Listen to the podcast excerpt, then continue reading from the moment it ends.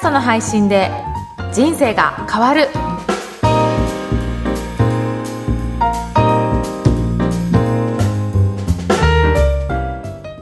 こんにちは、小ラボの岡田です。こんにちは声ラボの上田です岡田さん今回もよろしくお願いしますよろしくお願いします。なんかもう桜が満開になって、そうですね。ねえ、もう街もうんちょっとキラキラ春がやってきて、ね、新しいすね。ね新しい年度が始まってね。ねえ、本当ですね。今回1回目ですが、はい。ね、あのー実はあの、ポッドキャストでいろいろ調べてると、はい。ポッドキャストの春のポッドキャスト祭りっていうのがなんかあったんですよ。うん。それを見つけたので、今回ちょっとそれをテーマにしてお話ししようかなと思ってます。はい、お願いします。あのーこの企画ってどういうものかなって読んでいくと、はいまあ4月なので、うん新社会人の方々が、まあいらっしゃるので、その方に向けて、学びのツールということで、まあ、うんポッドキャストがすごくいいよっていうことをみんなで盛り上げて、あうんの、伝えていきましょうという企画だったので、うん。この番組もその企画に乗って、うんちょっと新社会人の方のためにいろいろお話ししていこうかなと思いますが、うんうんうん。上戸さんどうでした？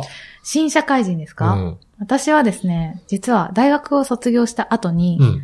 えっ、と、会社に入らず、おフリーターへの道を選んだので、いわゆるこう、新社、新卒から新社会人にっていうのは経験していなくてですね、ない状況なんですけど、どうですかね？今、はい。今度、うん。新社会人を迎える方に向けて、はい。なんか、ね、今までの経験からアドバイスするようなことってありますか？どうだろう。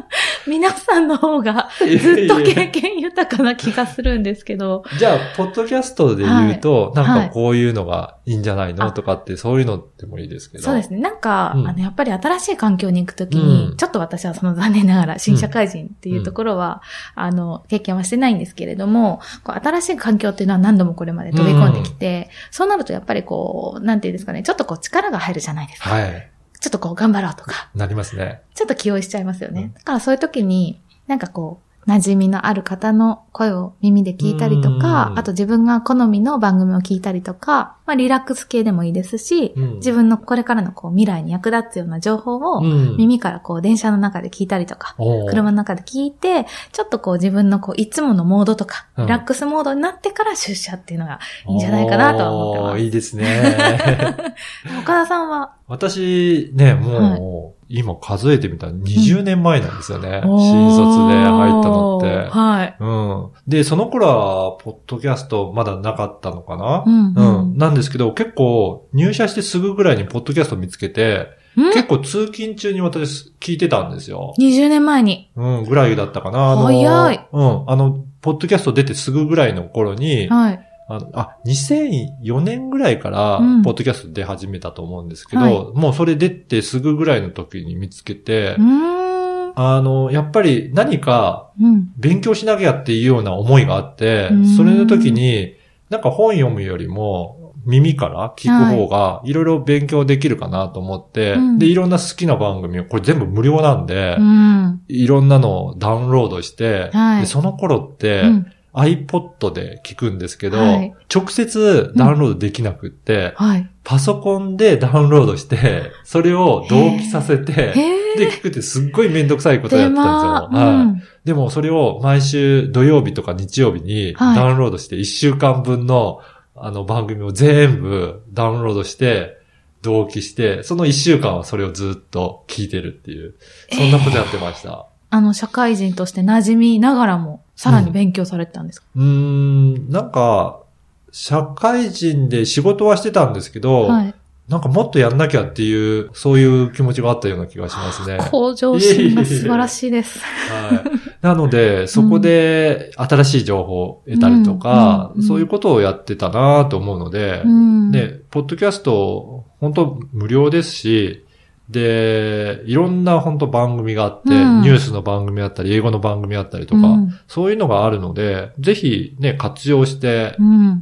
勉強してみるのもいいかなって私は思いますけどね。そうですよね。その、学びもできるし、笑うこともできるし、ね癒されることもできるって、本当いろんなジャンルの番組があるのでいいんじゃないかなと思います。ね、あと、もうちょっと頑張ってもらえば、ね、最近の皆さんだと、うん IT というかスマホとか使いこなしてると思うから、はい。自分で発信もできるんじゃないかなと思ってね。そうですね。確かに確かうに。ん、ね、ちょっと調べればいろいろやり方あると思うので、はい。で、その思いとかを、うんなんか声で伝えてみる。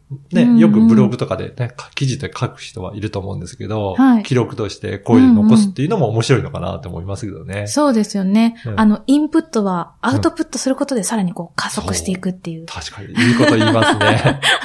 ちょっとな、最後はこう、いいことを言おうとちょっと、はい頑張っちゃいました。ね、ぜひそういった感じで、ポッドキャスト活用してもらえればなと思います。うん、そうですね。はい。はい。では今回は春のポッドキャスト祭りについてお伝えいたしました。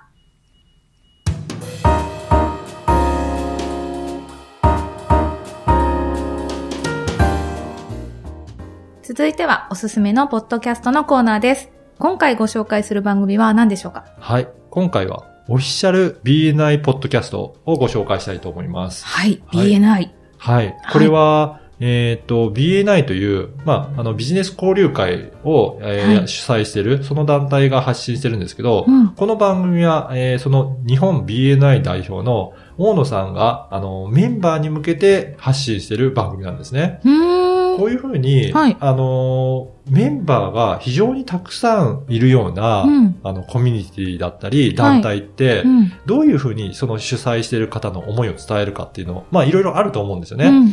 うん。あの、メールで伝えたりとか、はいまあ手紙に書いたりとか、いろいろ手段はあると思うんですが、はいこういうふうに音声で伝えるっていうのも一つすごいいい手段なのかなというふうに思いますうんね。うん、確かにこう一人一人に会って、うん毎回こう自分の思いとか伝えるのは大変ですけど、そうですね音。声でこうやって発信すれば、あたかも一対一で聞いてるかのように、受け取り側も楽しめるってことですよね。そうですよね。うんで、細かいニュアンスとかもはい声を聞くと伝わると思うので、うんうんやっぱり最新の情報とか、やっぱりメンバーの皆さんに伝えたいっていう時もあると思うので、うんそういった時は、こういった、あの、ポッドキャストを活用するのもいいかなと思います。うんうん。そうすると、まあもちろんメンバーの皆さん聞くと思うんですが、い。それ以外の、あ、この番組って何だろうって言って、う全くメンバーとは関係ない方も聞いて、興味を持ってもらう場合があると思うんですよね。あ、コミュニティにねそうですね。はい。そうすると、じゃあこのコミュニティに参加してみようっていう新たなメンバーの、えー加入にも役立てるのかなと思いますので、うん。ぜひそういうふうにコミュニティ運営されている方は、うん。こういったポッドキャストで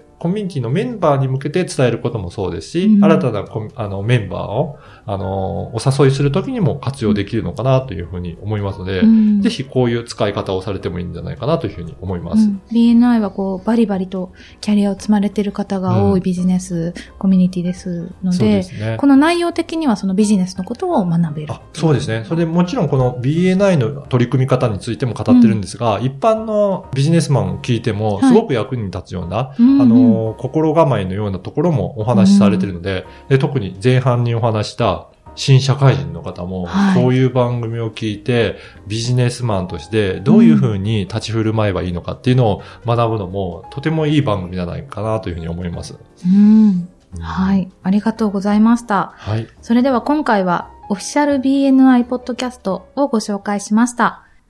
この番組のご感想、ご質問はツイッターでも受け付けています。